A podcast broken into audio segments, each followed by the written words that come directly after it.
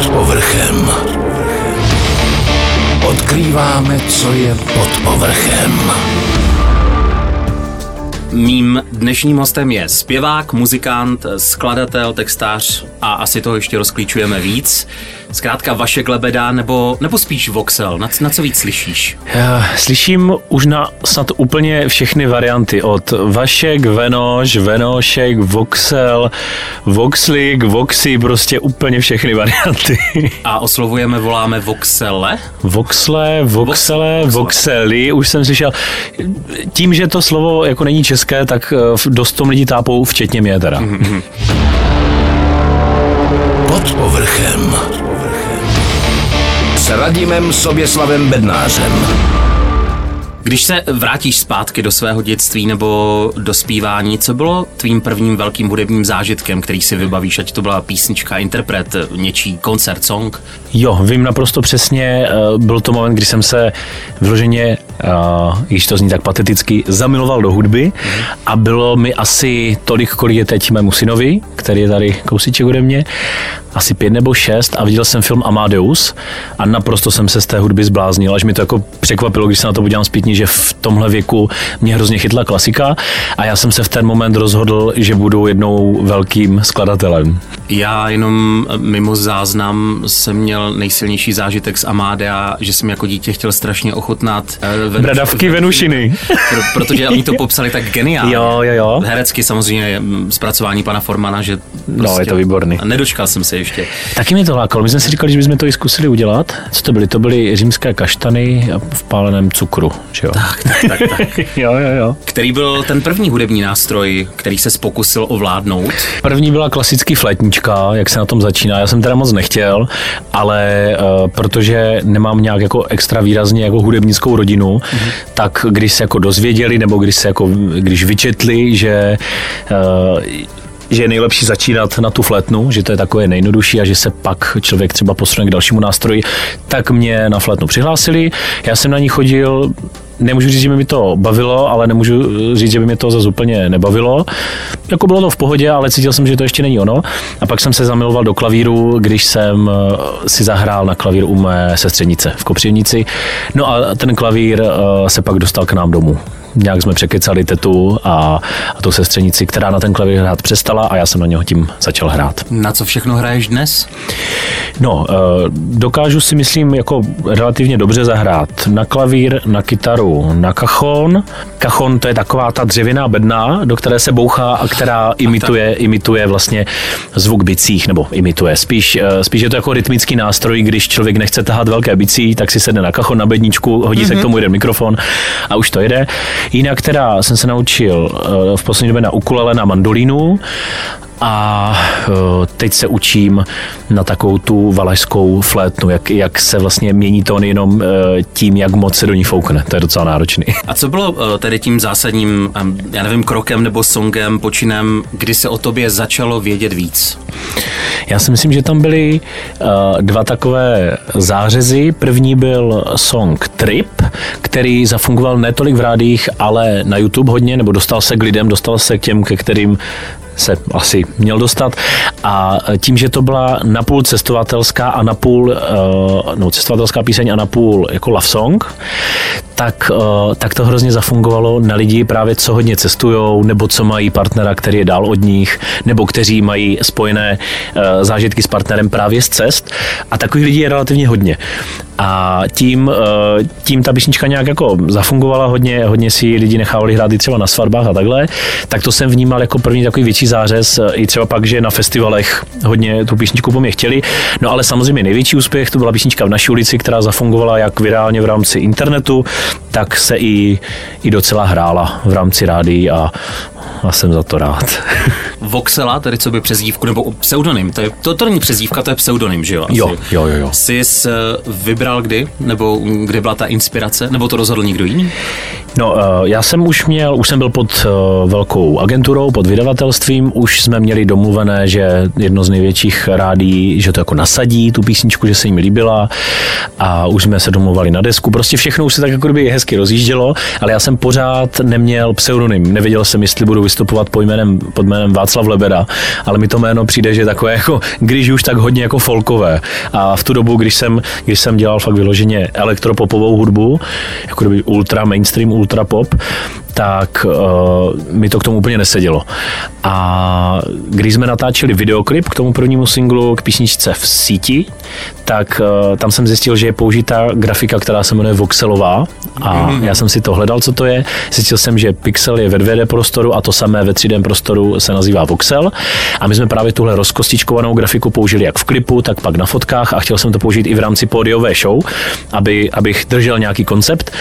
Tak jsem si říkal, že by vlastně nebylo úplně od věci se tak i pojmenovat, protože to bude vlastně korespondovat s tím vším, co, co jsem na začátku udělal, což je ten klip, fotky a, a ta pódiová show. No teďka už vlastně to absolutně se mnou nekoresponduje, co se týče jako vizuálu, ale říkal jsem si, že to vlastně vůbec nevadí, protože už jsem si to jméno nějak jako si na něho zvykl a i si na něho zvykli lidi a říkal jsem si, že měnit to by asi nebylo úplně dvakrát rozumné.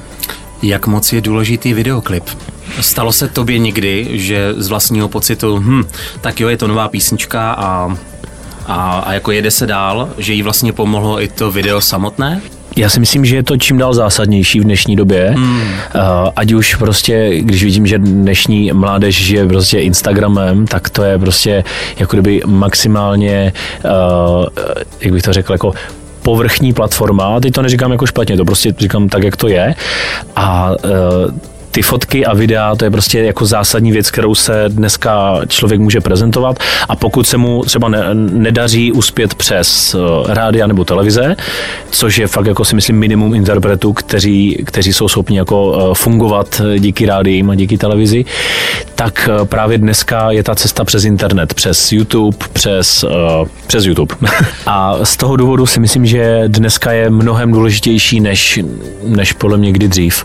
Na druhou stranu Eh, je to čím dál jako více spotřební zboží, že si pamatuju, že třeba před těma sedmi, osmi rokama stačilo udělat třeba dva, tři klipy za rok, jako promakat si všechno a postupně takhle vyházet a že to naprosto jako by pokrylo jak to, já nechci, jak to vyzní moc jako obchodně, ale tu poptávku, nebo to, to, na co jsou lidi zvyklí, kolik by tak jako interpret měl vyhodit songu s klipem.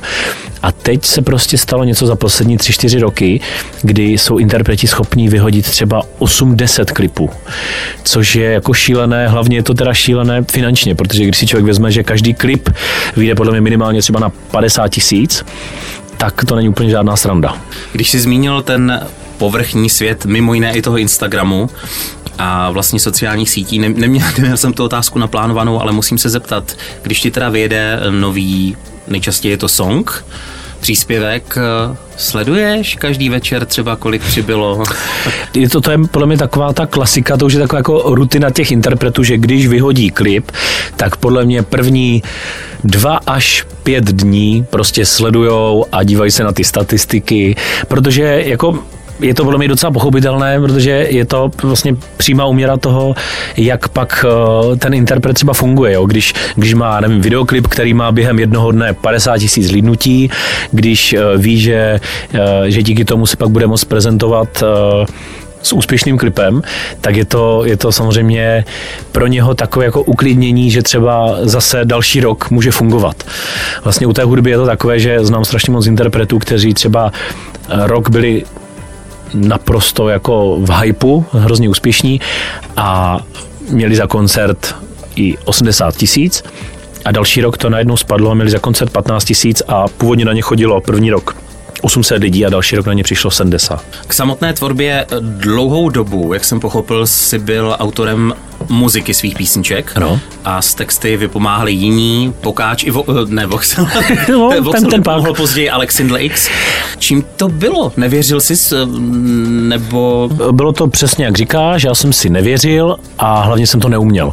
A já, já si třeba, co si jako myslím u sebe, uh, s tím jako nemám problém, je nějaká jako sebekritika a dokážu si říct, kdy napíšu něco, co podle mě není jako špatné a dokážu si říct, když napíšu něco a říkám si, tak tohle by prostě neobstálo, tohle mi přijde dětinské nebo totálně klišoidní. Tohle si třeba myslím, že máma jsem za to docela rád. Na druhou stranu to člověka i malinko brzdí, protože kolikrát si člověk může myslet, že to je opravdu kravina a ve finále pak zjistí, že ta kravina by fungovala úplně nejvíc. Jo. Jako samozřejmě může se tohle stát. A já jsem dřív, jak jsem hrál s kapelama, tak jsem psal a zpíval čistě v angličtině. A ten přechod do té češtiny byl dlouhý, protože jsem zjistil, že psát texty v češtině je mnohem, mnohem náročnější. Každý eh, reaguje na to, že se stane dobře, použijeme výraz známý jinak. Jak si to v takovém tom největším boomu, hypeu říkáš, uh, ustál ty, že ti lidi začínají poznávat, oslovovat, že mají pocit, že tě znají? Já jsem tady tohle začal uh, pocitovat nejprve u těch uh, soutěží pěveckých a talentových a to jsem si samozřejmě připadal jako úplně největší šéf, největší master. No a pak najednou eh, týden po, po tom přenosu, kde mi lidi viděli, najednou se mi přidalo za den třeba 400 lidí na Facebooku. Facebook v té době hrozně frčel. Já jsem z toho byl úplně nadšený. Teďka samozřejmě holky, že najednou měli zájem o mě, o, o koho nikdy moc zájem nebyl. A po týdnu to najednou bylo všechno úplně pryč. Takže já jsem si během těch soutěží zažil vlastně tolik uh, v rámci té sinusoidy nahoru a dolů, že jsem za to hrozně rád. To je podle mě, pro mě to byla nejdůležitější zkušenost v rámci těch soutěží, že už jsem se z toho pak, eh, když to třeba nastalo i později, už bych řekl jako reálněji, s těma písničkama, s koncertama, nepo. s festivalama. Už se pak z toho nepo. Neposral, no. Jo, jo. Aha, aha. Takže kdy jsi vlastně v rámci toho všeho od toho bodu nula teď do roku 2020, kdy se potkáváme, kdy se nejvíc spálil, nebo co byla to vlastně největší škola zpětně? Yeah. Já si myslím, že tam je jeden takový zásadní, kdy jsem měl ty elektropopové dva, tři singly, začaly mi hrát písničky rádia v tu dobu a to jsem zažil podle mě takový jako poslední jako pocit kdy, eh, té vlastní jako obrovské důležitosti, že já jsem to teďka tady dokázal a já jsem vám všem ukázal a já jsem se dostal tam, kde jsem se chtěl dostat a tam mi to ego, bych řekl, jako hodně narostlo, hodně, hodně tak jako se nafouklo. Bylo to na tobě i vidět? Já když se na sebe podívám zpětně, nebo jsem viděl uh, nějaký rozhovor se mnou, tak bych si jako dal facku. Bylo, je to strašně nepříjemné pro mě teďka se na sebe dívat a vidět sebe a cítit uh, určitou jako aroganci. Je to hrozně, hrozně nepříjemné. Na druhou stranu jsem hrozně moc rád, že, že cítím, že už je to malinko jinak a že i ti lidi, kteří mi třeba na rovinu to řekli, že to takhle vnímali, takže už to necítí. Mě v tomhle strašně pomohla rodina a to, že mám děti a to, že jsem podle mě získal určitou jako zodpovědnost a uvědomil jsem si, co je opravdu důležité, že není důležité mít nejhranější písničku a být první v trendech. To jsou pro mě samozřejmě věci, které jako jsou fajn, které vím, že mi přinesou pak uh, více třeba fanoušků, více peněz, lepší časy na festivalech, ale že jako na tom to moje štěstí nestojí. A, no a jenom abych se teda k tomu vrátil, abych ti odpověděl, tak v té době když jsem začal fungovat jako Voxel, tak eh, já jsem i měl pocit, že abych se jako dostal do toho světa mainstreamového, popového, takže že se musím objevovat i v rámci jako bulváru.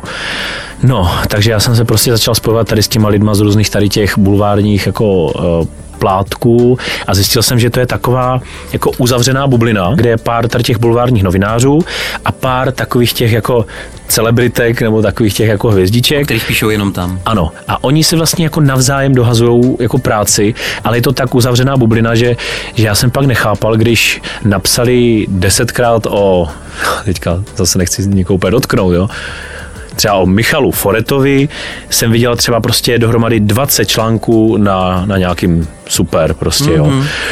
A pak jsem zjistil, že jsem ho nikdy nepotkal na žádné akci, nikdy jsem ho neviděl na festivalu. Uh, ty písničky, co tvoří, jsem zjistil, že třeba co se týče produkce i co se týče hudby, mně vlastně nepřišlo, že by že by byly nějak jako výrazné, aby se o tom takhle jako veřejně psalo, uh, jako kdyby v takovém množství. A pak jsem vlastně to pochopil, když jsem, když jsem tady tyhle lidi potkával, že to se děje v rámci té uzavřené bubliny a to, že prostě člověk se objevuje v nějakém bulváru, ještě, ještě mu jako negarantuje vlastně skoro nic ale je to spíš proto, aby si tak jako poplácali po rameni a řekli si jo, ty dívej se, tady jsem prostě na hlavní stránce na seznamu. Tam mám jako jeden, jeden takový vyložený zážitek, za který jsem se fakt jako hrozně styděl. Já jsem právě se takhle snažil dostat jako do přízně jednomu bulvárnímu redaktorovi, nebo už jsem cítil, že v té přízní jsem a my jsme pak byli prostě v nějakém baru a já jsem se tam strašně, strašně jako opil a vím, že jsem pak na záchodě nějak uklous a že jsem si prostě rozmlátil hlavu, zlomil jsem si nos a on mi teda jako poslal taxíkem, eh, ať jako jedu už radši jako spát. Taxikář mě nějak jako vykopl, ještě mi obral, myslím, o 8 litrů. A tohle se stalo v jednom dní a já jsem se pak probudil a teď mi to začalo docházet a já jsem byl ze sebe tak strašně zhnusený, že já jsem si říkal, tak jako to jako úplně nechci takhle jako fungovat. Jo, že já jsem si pak vzpomínal na, na takové to, to, to poctivé fungování s těma kapelama, kdy jsme hráli zadarmo, ještě jsme si třeba zaplatili, aby jsme mohli v nějakém klubu jako si zahrát, takové byly první koncerty a prostě i když tam nebyl nikdo, tak jsme, tak jsme do toho dávali úplně všechno.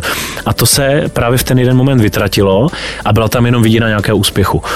A když jsem viděl, že i když ten jako v úvozovkách úspěch jsem si myslel, že je, takže jako v reálu mi to jako nic jako radostného nepřináší, že lidi nechodí na koncerty, nespívají si se mnou ty písničky, nepotkávám se s nimi na těch koncertech, není tam vlastně žádná jako příjemná nebo taková nějaká přátelská energie, kterou já jsem jako vždycky hrozně chtěl mít.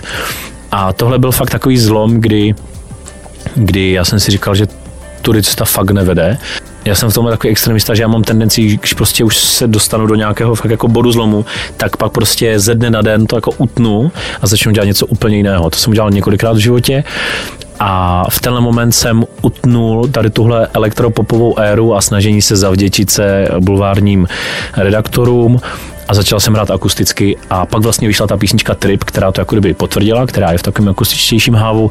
A v ten moment mi začaly eh, chodit nabídky na koncerty, v ten moment jsme jeli turné s UDG, které hrozně pěkně zafungovalo, pak jsem měl už vlastní turné a pak vlastně přišlo v naší ulici a tím se to nějak jako nechci říct potvrdilo, ale tím se to ještě víc nakoplo a já jsem věděl, že to je přesně proto, že jsem se rozhodl to dělat tak nějak jako poctivě nebo tak, jak mi to přináší radost. Mimochodem, ve kterém z těchto období si vlastně poznal uh, svou ženu? V uh, období toho, hm, jak sám použil výraz sňoumy, nebo znala ještě starého Vaška Lebedu? Nebo už vlastně toho slavného, známého Voxela?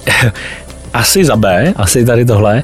Uh, ona, mě, ona, mě, ona mě poznala tak, že já jsem měl svůj první rozhovor na očku, úplně první, v televizní rozhovor a ona se tehdy se svým přítelem, dívala uh, na televizi, ještě před ním řekla něco jako je, ten, ten, ten je vtipný nebo ten je fajn. No a najednou prostě se stalo to, že uh, já jsem si pamatuju, já jsem na Facebooku dal zprávu, kde byste jako chtěli, aby zahrál, pište města. A ona tam napsala Olomouc, já jsem v tu dobu bydlel v Kopřivnici a já jsem tak jako projížděl, teď jsem říkal, je, to, jsem viděl ten náhled fotky, jsem říkal, to je pěkná baba. Tak já jsem napsal, uh, ještě úplně fakt jak, jako, jak tupec, tak v Olomouci, jo. jo takovouhle prostě dementní větu. A nějak jsme si začali psát a ona si dlouho myslela, že to nejsem já, ale že si na mě někdo jenom hraje a že si s ní dělá srandu, že, že to je nějaký třeba uchyl. Pak už se nějak, pak už se nějak prý rozcházeli. Jo, jo. já nevím, jak to bylo. Každopádně... Ale poznala teda toho, v uvozovkách toho machra. Jo, hmm. asi jo. Já jsem se s ním poznal v, tel, v tuhle dobu a myslím si, že to jako v ten, ten první, já nevím, jestli půl rok, rok, to se mnou měl asi náročný.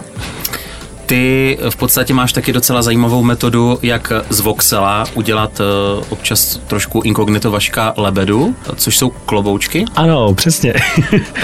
je to opravdu pravda, že když dáš pokrývku hlavy, že tě málo kdo pozná? Jo, je to, je to tak většinou. A mi to vlastně přišlo, jako někomu to může přijít takové úsměvné, mi vlastně taky přijde, ale mi to přišlo vlastně hrozně fajn, když jsem měl jako chuť se, já nevím, já totiž strašně často jezdím vlakem a vždycky, když jsem si narazil ten Cloudbirds, tak jsem viděl, že se tam s někým jako pozdravím, nebo, nebo se s někým vyfotím, nebo, nebo někdo bude chtít, abych něco zabrnkal, protože vždycky jsem měl kytaru nebo ukulele na zádech. A někdy jsem na to vyloženě měl chuť a bylo mi to strašně příjemný.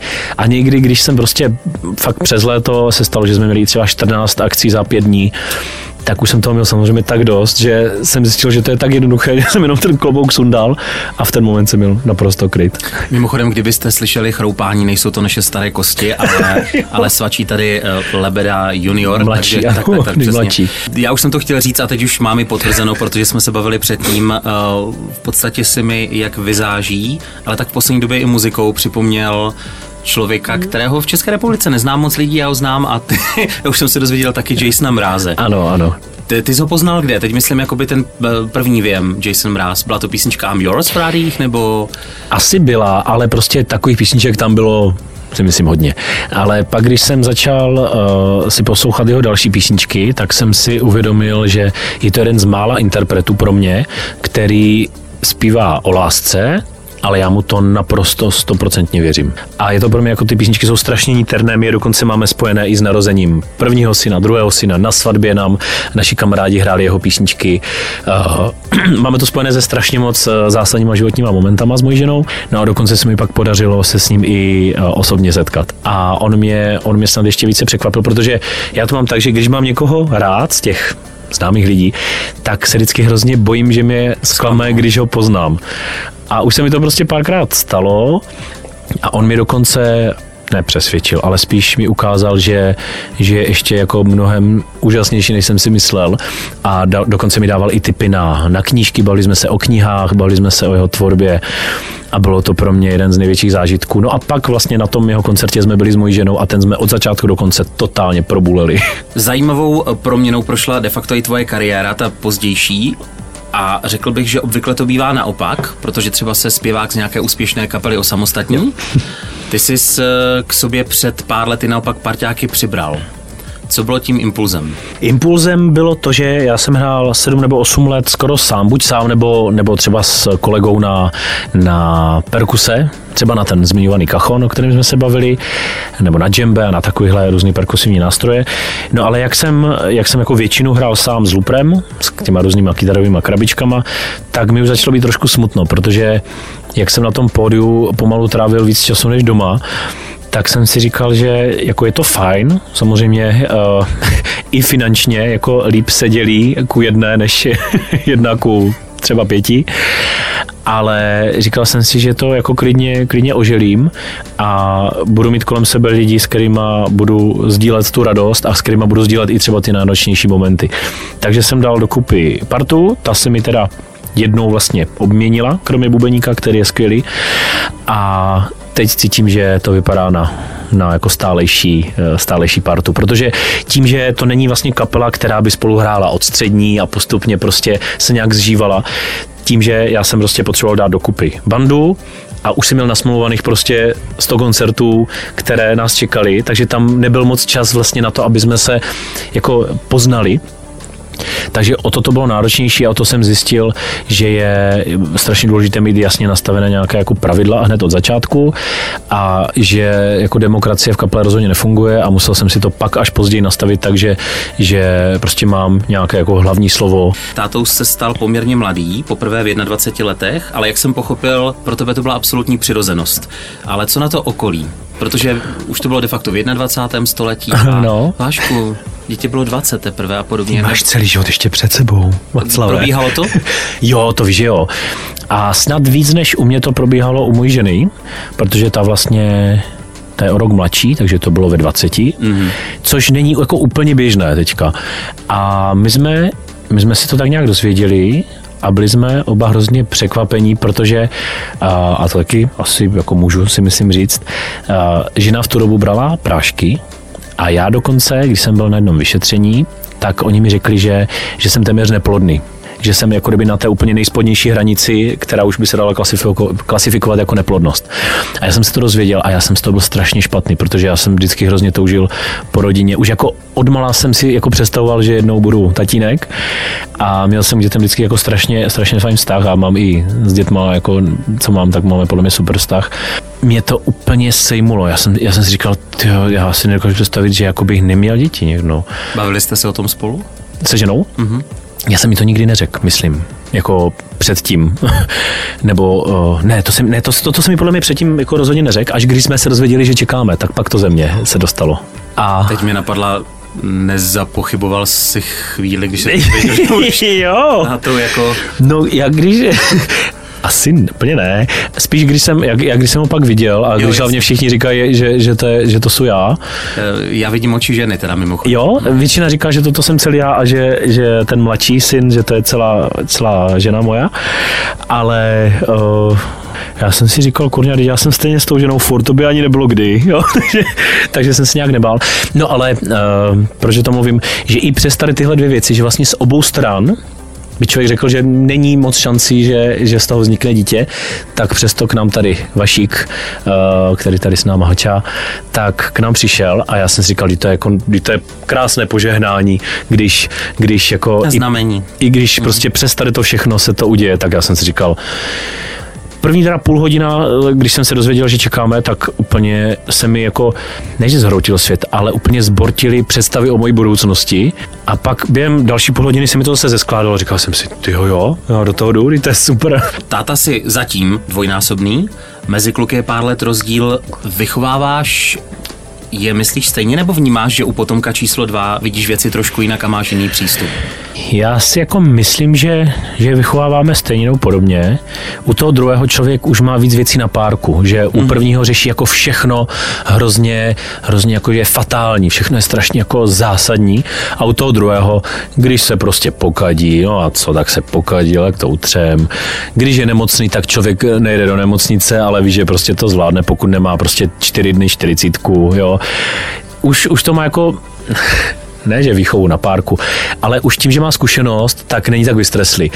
Na druhou stranu, Vašík, ten náš starší, tak ten je takový, uh, jako bych řekl, klidný, takový jako vědátor, miluje matematiku, teďka si furt hraje na klavír a takový více, abych řekl, jako uzavřenější, nebo demo má rád takový ten svůj klid a že si hraje rád i sám. Samozřejmě má rád děcka, ale hraje si i sám.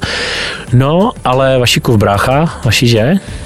Jozi, Jozua. Absolutně nechápu, jestli, jestli já jsem měl nějakou splašenou spermii, nebo to jste, to jste podle mě jako v životě nezažili. To je, totální prostě jako smršť. On, on je takový malý, takový zaprclej, má takový jako namakaný záda, vypadá, jak, jak kdyby prostě posiloval. Já si, já si vždycky, vždycky říkám, že si představujem, že, že bude dělat nějakého buď hospodského nebo nějakého kováře.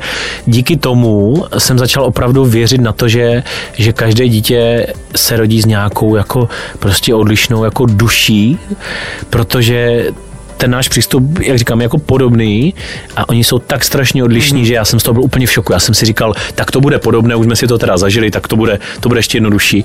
Ten nám teda dává totální jako čočku a je strašně takový jako extrovert a uh, na jednu stranu prostě dokáže člověka jako objímat, pusinkovat, mi vždycky v noci říká, tatínku, škrapkej mě, já říkám, jak miluju, miluju, miluju tě. Hmm. A pak z toho prostě dělá takový scény, prostě úplně, tak já nevím, jestli to podědil po těch babičkách nebo dědách nebo pradědách. Fakt vůbec netuším, kde se takový člověk tady vzal, ale, ale hrozně mě to baví být svědkem toho, že takový člověk tady na té planetě je.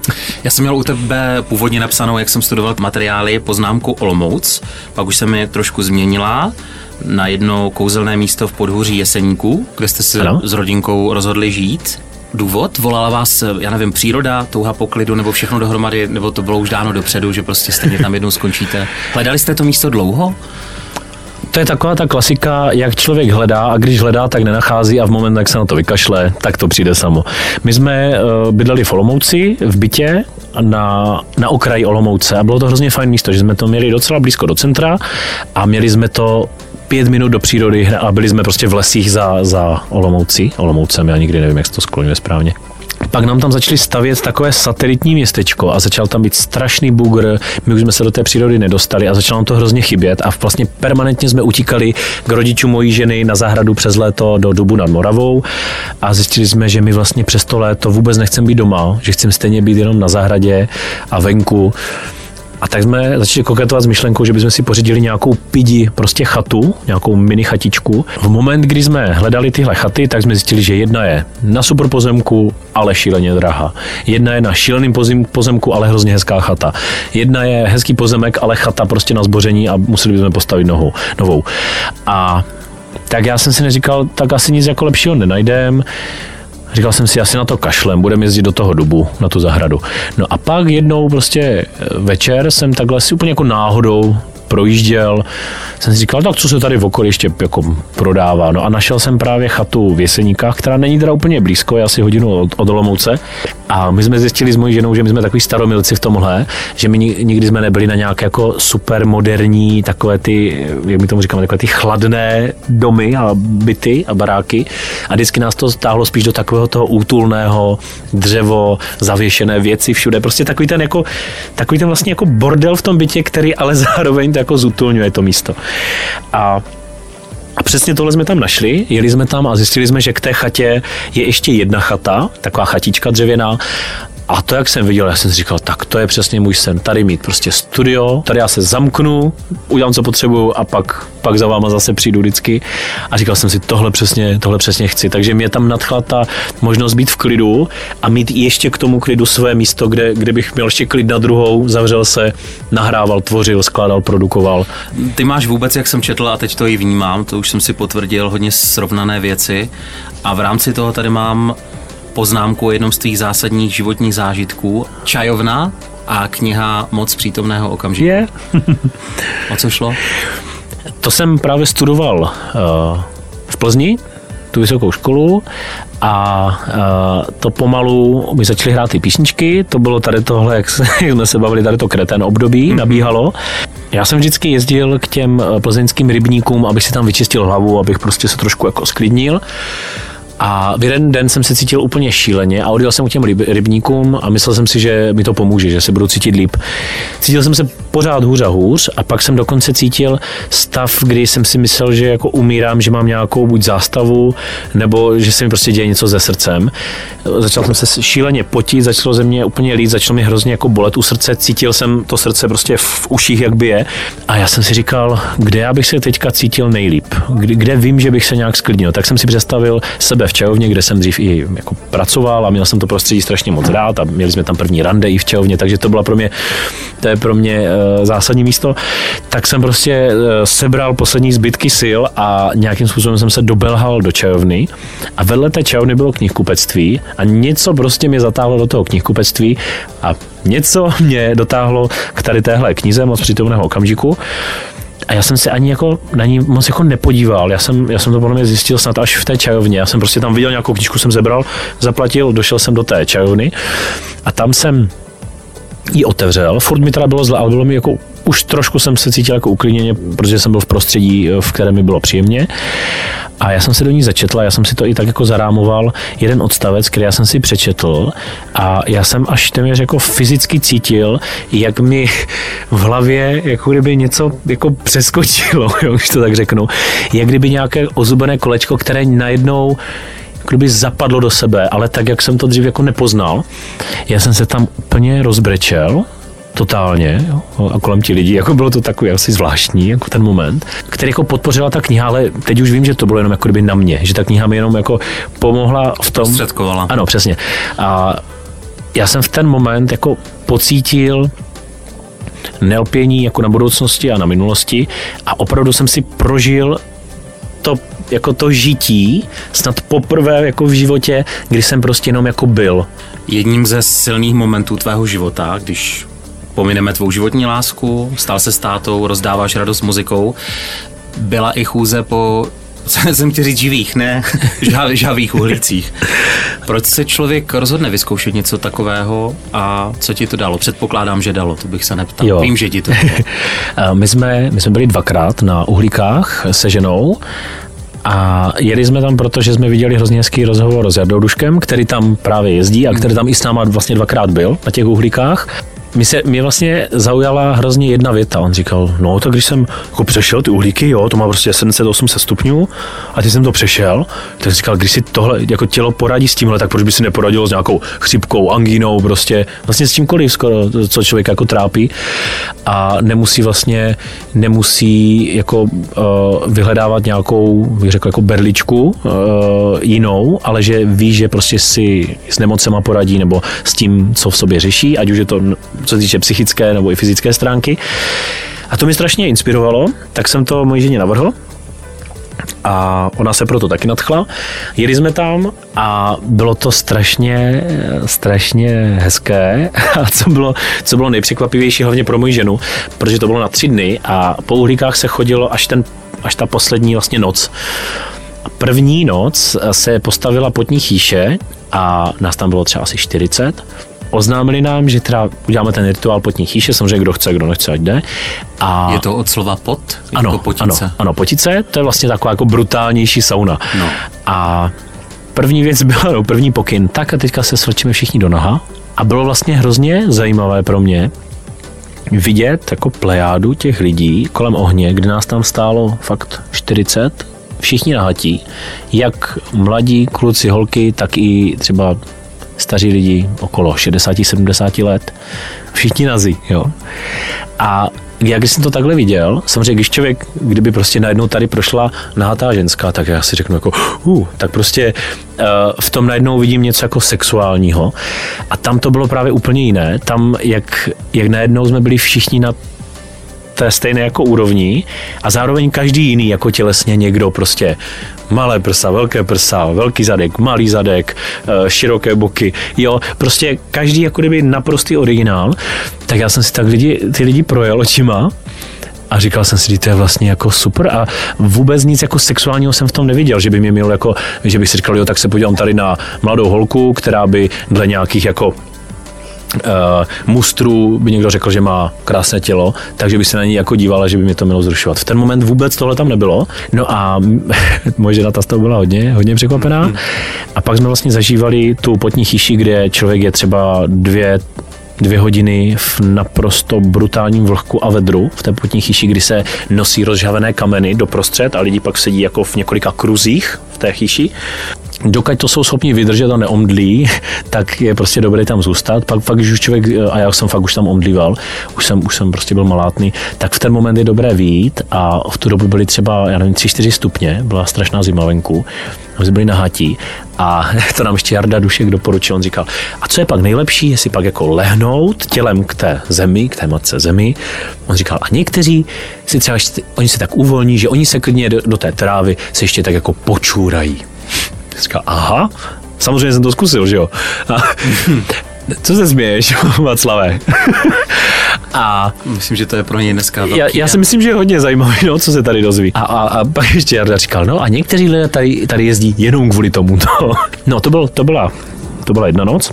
A tu třetí noc byl ten přechod přes žhavé uhlíky a já jsem zjistil, že jsou dva způsoby, jak se dají ty uhlíky přejít. Buď naprosto vědomně, kdy člověk vidí tu cestu eh, těch uhlíků, a jde vědomě tak a teďka vím, že jdu po něčem, co je strašně horký, tam když člověk dá i ruku jenom metr od těch hulíků, tak, tak je to strašný žár a pak když to člověk přijde, tak vlastně nechápe, jak to, to tělo zvládne.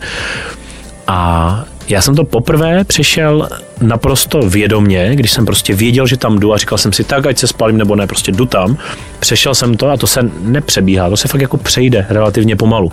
Pak jsem, jak jsem to přešel, zažil jsem euforii, jsme tam zpívali u ohně, u obrovského ohně, bylo to hrozně hezky. A v noci mi jsem cítil, jak mi začínají natýkat puchýře na, na nohách a že mi to šíleně bolí ale jako neskutečně. A říkal jsem si, tak buď zavolám záchranku, nebo nebo poprosím, jestli mi to ničím neošetří. A pak jsem říkal, ne, já, já, jestli jsem si měl se mít prožít i tu fyzickou bolest, tak já to prostě jdu do toho.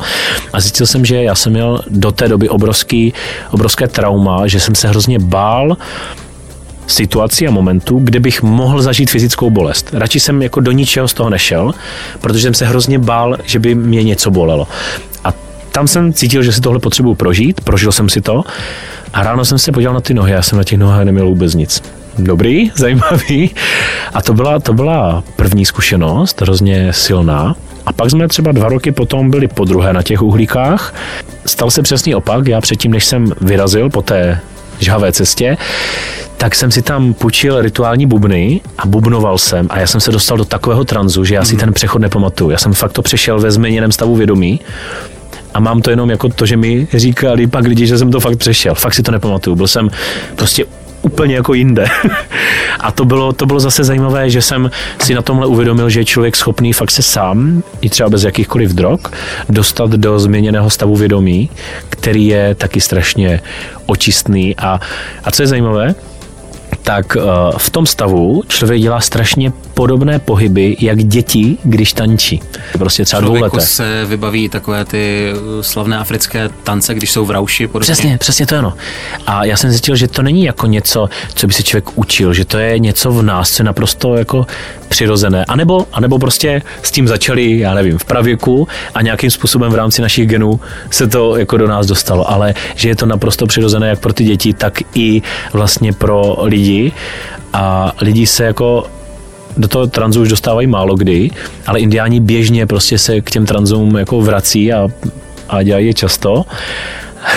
A to pro mě bylo taky hodně zajímavé tady tohle zjištění. Pomyslná tečka našeho povídání bude doslova voňavá. Ty máš je. totiž novou lásku, vášeň hobby a ta je mi taky hodně blízká. Jsou to parfémy, mm. ovšem není to tak, že bys měl na poličce eh, 100 lahviček nižší parfémů z luxusních obchodů. Tvým snem je co? Mým snem je vytvářet ty vůně, ale úplně od píky. To znamená, eh, nemám 100 lahviček eh, těch niž par, par parfum, mm-hmm.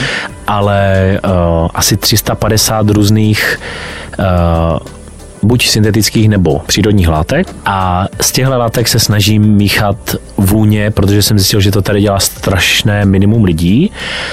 A chtěl bych být jeden, jeden z těch, kteří vytvoří stoprocentně uh, jako český, český parfém a kteří, uh, kteří to dělají zase malinko jinak než ti ostatní, co to tady co to tady tvoří. Už jsem si tak jako předpřipravil, já už jsem si vytvořil svoji značku, ještě jsem nic jako nevydal ven, ale udělal jsem si svoji značku, kterou jsem si nazval Bergamos Perfumes, která prostě ještě jako kdyby reálně neexistuje, protože nemá žádný produkt. Ale říkal jsem si, že budu sdílet tady tu svoji parfumerskou cestu nebo své parfumerské učení můj nejúspěšnější příspěvek v rámci sociálních sítí byl právě ten, když jsem dal lidem vědět, kteří už mě tam sledují, že by mě zajímalo, jaké jsou typické české vůně nebo vůně česká, které jsou příjemné, které mají rádi a které mi evokují, uh, které jim evokují naši zemi. Já jsem totiž zjistil, že to jako v rámci těch vůní funguje, funguje tak, že když se třeba řekne, že je v parfému růže, tak uh, to neznamená, že je tam přímo z růže ten olej, protože kdyby tam byl jenom olej z růže, tak to voní jako nějaká aromaterapeutická směs a nikdo si to na sebe stříkat nechce. Že ta růže buď tam může být teda přírodní a podpořená dalšíma látkama, a nebo tam ta růže vůbec není a jsou tam látky, které Evokují. jenom evokujou, evokujou růži. A zjišťuju, že co mi teďka hrozně baví je vytvářet určité akordy, což jsou vlastně jako imitace jednotlivých vůní. Třeba teďka jsem udělal akord mokré kameny. A Vzniklo to tak, že jsem si míchal různé látky, které, když jsem k ním přičuchl, tak, uh, tak jsem analyzoval, co mi evokujou a když jsem zjistil, že jsem to dal čichnout dalším lidem, takže nejsem vlastně sám, komu to evokuje něco podobného. Takže vznikla u mě vůně nebo akord mokré kameny. Takže já kdybych vytvořil parfém a měl bych tam napsané růže, pivoňka, tak to vlastně neznamená, že tyhle věci tam jsou, ale že jsem použil látky, které to mají evokovat a můžu tam mezi tyhle řádky, mezi to vlastně vyjmenování těch tónů v parfému, tak tam můžu přidat uh, sousloví mokré kameny velkou část zaberou studia, tak jak se vlastně člověk učí, kde se vzdělává, kde bere ty informace? Těch informací je strašně málo a mě na tomhle koníčku baví jedna věc, když to porovnám s hudbou, protože když chce člověk dělat hudbu, tak jenom na YouTube se rozvíjí úplně všechno, podle mě. Fakt úplně všechno co se týče produkce, co se týče skládání, co se týče eh, hry na nástroj. Tam se fakt, kdyby člověk prostě jenom si zapl YouTube a byl, byl cílevědomý, tak se prostě naučí fakt, co potřebuje.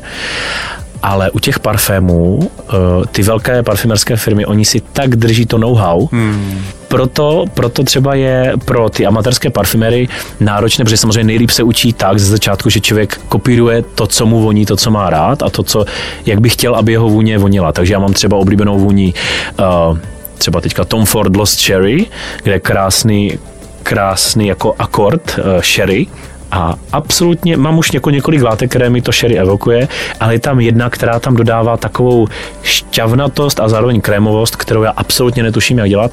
A Může to, může to být i z toho důvodu, že je tam ta látka, kterou si Tom Ford zaplatil u těch výrobců, aby se, aby prostě ji nikdo jiný, nikdo jiný nekoupil, čili žádný jiný parfumer než ten od Tom Forda ji prostě používat nemůže.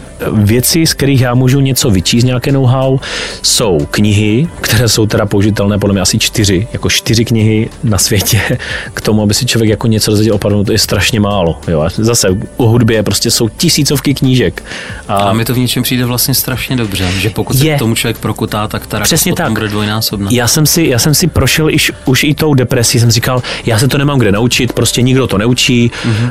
to asi nemá smysl. A pak jsem si říkal na druhou stranu, přesně jak říkáš, tím, že těch informací je málo, tak člověk prostě musí tou svojí cestou, protože není jiná cesta. Jo, že samozřejmě je cesta uh, být chemik a pak se přihlásit na školu Živodán, která vychovává už přímo parfuméry, pro tu svoji společnost, a, ale to je zase úplně jako jiný směr, který neříkám, že bych jim nechtěl třeba za deset let jít, ale teďka jsem v té fázi, kdy si prostě snažím najít uh, knížky, překládám si různé weby z francouzštiny, z angličtiny a co je věc, na které trávím já 90% času, co jsem na telefonu, dřív, že jo, Facebook a Ford, nějaké prostě tady pitloviny kolem. Teďka jsem na dvou stránkách nebo dvou skupinách. Jedna je skupina na Facebooku uh, Perfume Making, kde je 7000 lidí a z toho amatérští parfuméři a asi 20 parfumérů jako pravých parfumérů a ti jsou jedni z mála ochotní se podělit o zlomek svého know-how. Samozřejmě nikdy, nikdy tam nenapíšou formuly parfému, protože uh, na té stránce jsem zjistil, je třeba hodně lidí, Často jsou to právě Indové, kteří na tohle čekají a hned si to skopírují, vyrobí, když to voní, tak hned to jde do výroby a už, už vyrábějí fejky. A já jsem neřekl vlastně tu nejdůležitější věc, eh, jak se člověk učí, tak to je nekonečné jako testování, kdy já mám třeba jeden sešit a tam si vždycky napíšu látku třeba Labdanum nebo Ambrofix nebo uh, bicyklonon ten si nakapu, čuchám a zapisu, co v ní mám.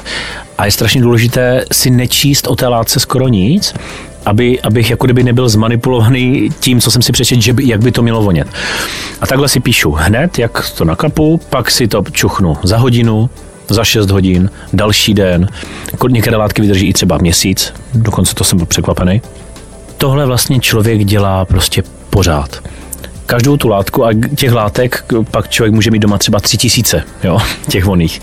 S každou, každou by měl poznat a to je jako jedno pravidlo, co jsem pochopil, co parfuméři používají a co říkají nám, těm málo zkušeným, uh, jakože know your materials, prostě poznej ty, ty, ty své materiály, s kterými pracuješ a že je vlastně strašně důležité nevytvořit si vztah k těm látkám. Nemít, eh, takhle jako v překladu, nemít žádnou opravdu oblíbenou?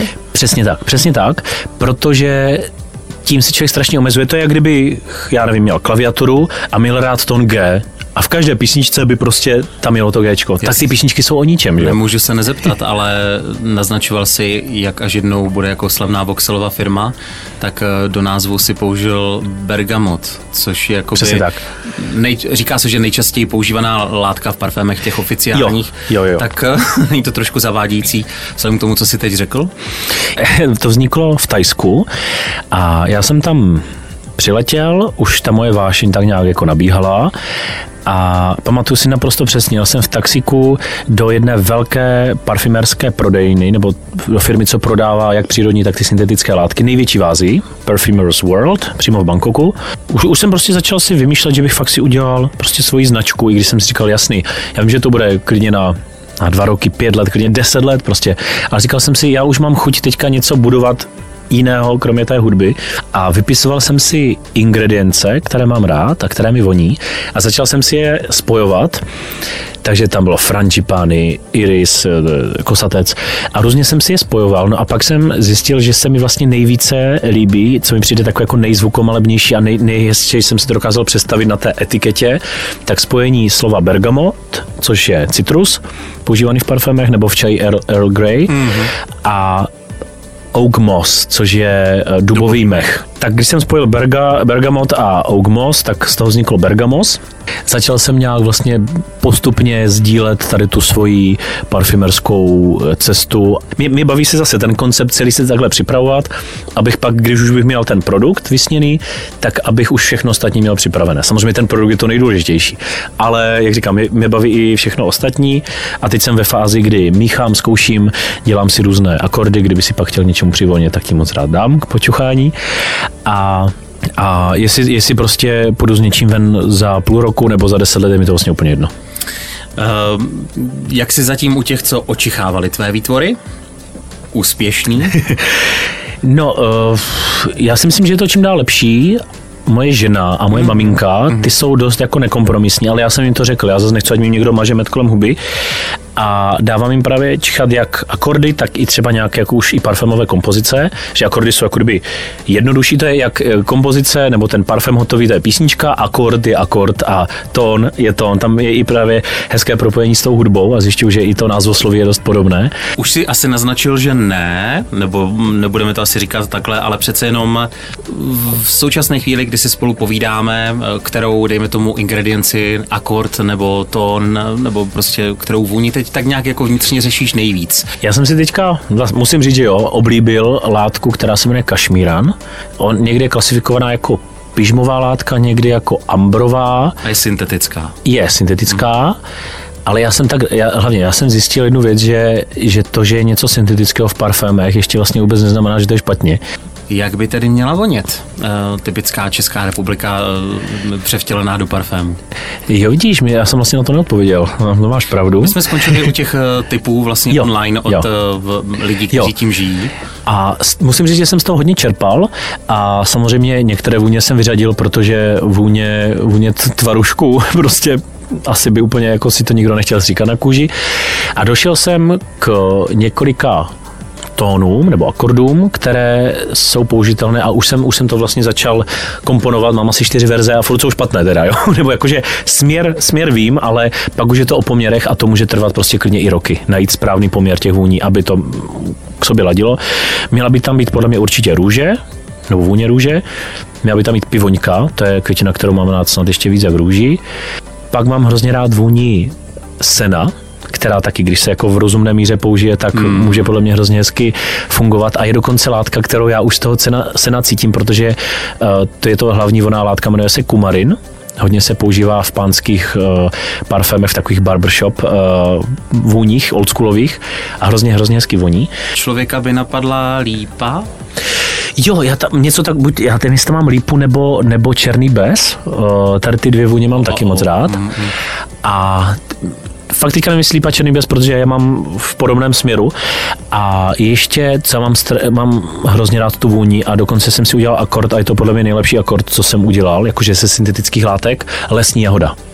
Ta lesní jahoda je taková jako příjemně jako štipl, má až takovou jako bylinou tiplavost, já nevím, jak bych to popsal, ale mám tu voní strašně rád a to jsem vytvořil akord jenom ze tří syntetických látek a z těch tří látek vznikl, vznikl tenhle akord a ten bych tam rozhodně taky rád použil, protože za prvé si myslím, že to je nejpovedenější akord, co jsem já vytvořil a za druhé si myslím, že je to, je to vůně, která mi to Česko taky evokuje. To, ty prostě českou zahrádku, kdy si tam ty děti, nebo já, já jak jsem byl malý, zobou ty pidi a hudky, kterých prostě, uh, i když máš vrsti 30, tak máš pořád prostě malinké množství.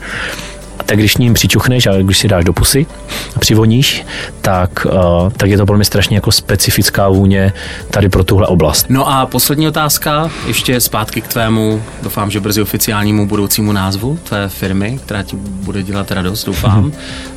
Jak jde dohromady kombinace bergamotu a dubového mechu? Já nevím.